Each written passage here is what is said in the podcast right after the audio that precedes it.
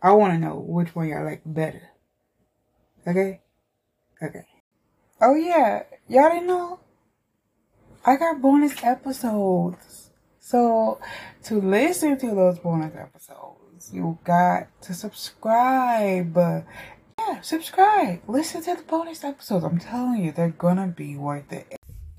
Hello, everybody. My name is Jazzy Vandal.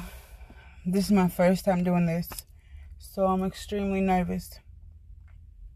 Bear with me. No, I don't snort heroin. I don't do crack or meth. I really even drink. I bet you're wondering, then why the hell are you even in here? To answer your question, I, Jazzy, am highly addicted to love. I think about it all day, every day. I mean, everything reminds me of it.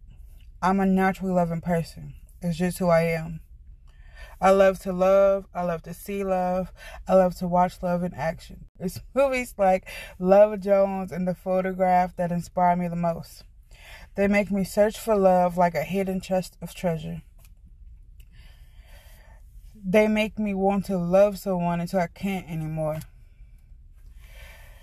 I try to create my own love stories, but that shit never works out resulting in my addiction getting worse as time continues to pass. I tried to quit multiple times, but withdrawals are unbearable.